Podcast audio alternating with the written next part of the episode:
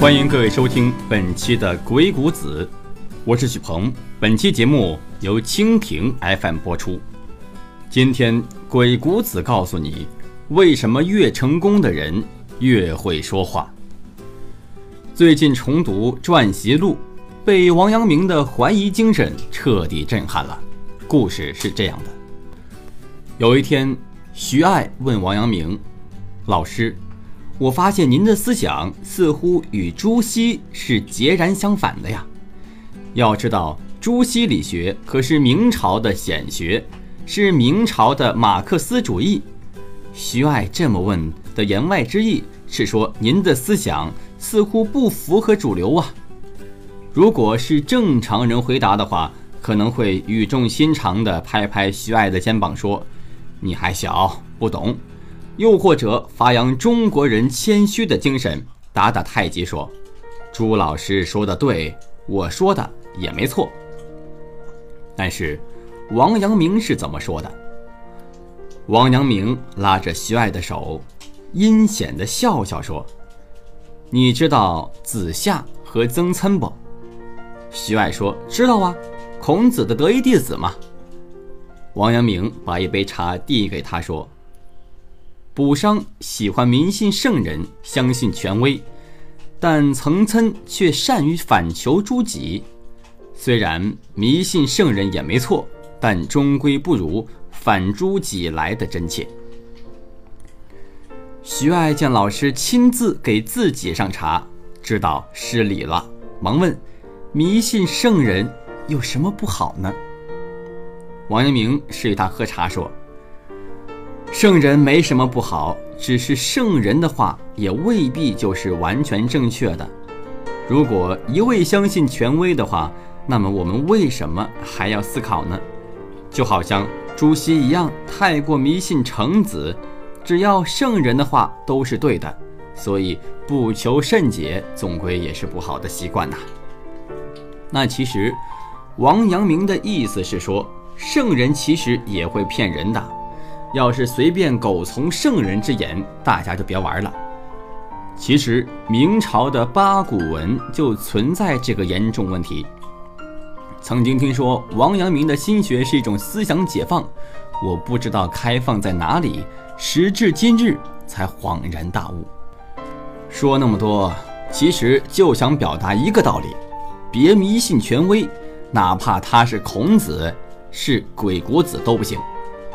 大道理说完，说说鬼谷子吧。之前我一直把鬼谷子的章节当成定理来理解，比如什么九一十魔五辞重累飞前。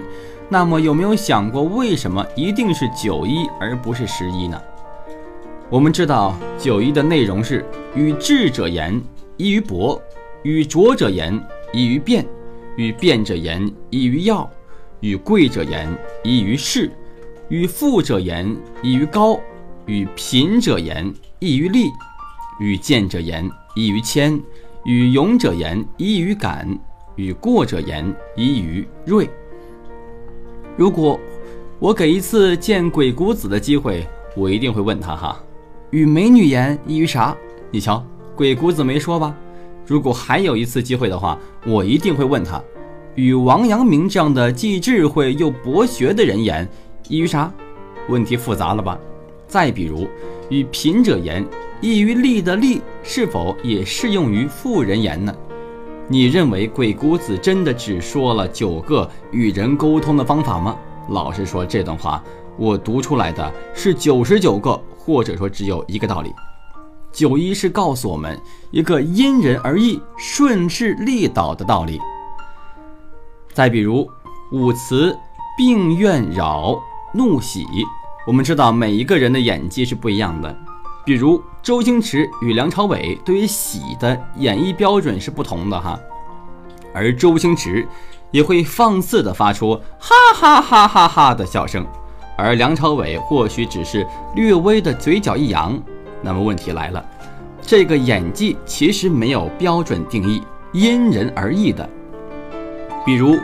人家杨朝伟可能在开心的时候去放放鸽子，脸上压根没表情啊，咋整？所以我觉得鬼谷子告诉我们的道理是学会装，不管是谁演戏，只要让观众相信就行。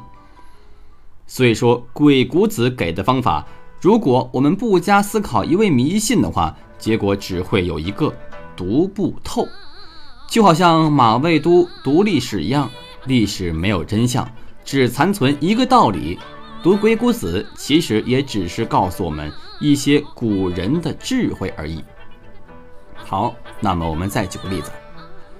曹雪芹读过鬼谷子吗？没读过。我们看一下《红楼梦》里王熙凤是如何忽悠贾府王夫人的。在林黛玉刚进贾府时，王夫人问：“是不是拿料子给黛玉做衣裳啊？”凤姐答：“我早都预备好了。”一问一答全是套路，凤姐就是这么忽悠了。可是王熙凤肯定没读过鬼谷子，这不科学吗？这很科学。儒家为什么会反感纵横家？其实就是因为儒家讨厌纵横家们的装腔作势、故弄玄虚，认为这是蛇鼠小智。比如脂砚斋评《红楼梦》曾这样说道：“哈，他并没有预备衣料，他是机变欺人。”我觉得至少王熙凤的演技还是过得去的。我还听过这么一个例子：以五岁的孩子谈糖果，与十岁孩子谈动画，与十五岁孩子谈游戏，与二十岁人谈爱情，与二十五岁人谈美女，与三十岁人谈出轨，与三十五岁人谈妻不如妾，妾不如妓，妓不如偷，偷不如偷不着。再比如著名王婆著名的哈潘驴邓小闲，你瞧，这些其实都是古人对人心的一种揣摩总结。好了。今天又是王阳明，又是鬼谷子的，又是《红楼梦》，又是脂砚斋，到底想说什么呢？实际上，鬼谷子也只是对大众心理做一种粗略的分类和宏观总结。我觉得鬼谷子带给人们更多的，则是一种思考。那么，到底应该看鬼谷子是用什么方法呢？我觉得首先应该立个心。王阳明说：“人心之得其正者，即道心。”道心之始，其正者即人心。圣人们在心里其实都是一样的，关键在于我们怎么样立后人给他们一颗心呢？有人说，游说奥义都在鬼谷子里，这肯定有失偏颇。有人说，鬼谷子是封建糟粕，这也有失公允。很多时候，对书中的总结，我们不妨多想想。其实。《鬼谷子》就是一本对古代游说辩论的方法论而已，黑与白其实很好区分。困难的是，这个世界其实是彩色的。以上就是本期《鬼谷子》所告诉您的全部内容，我们下期再会。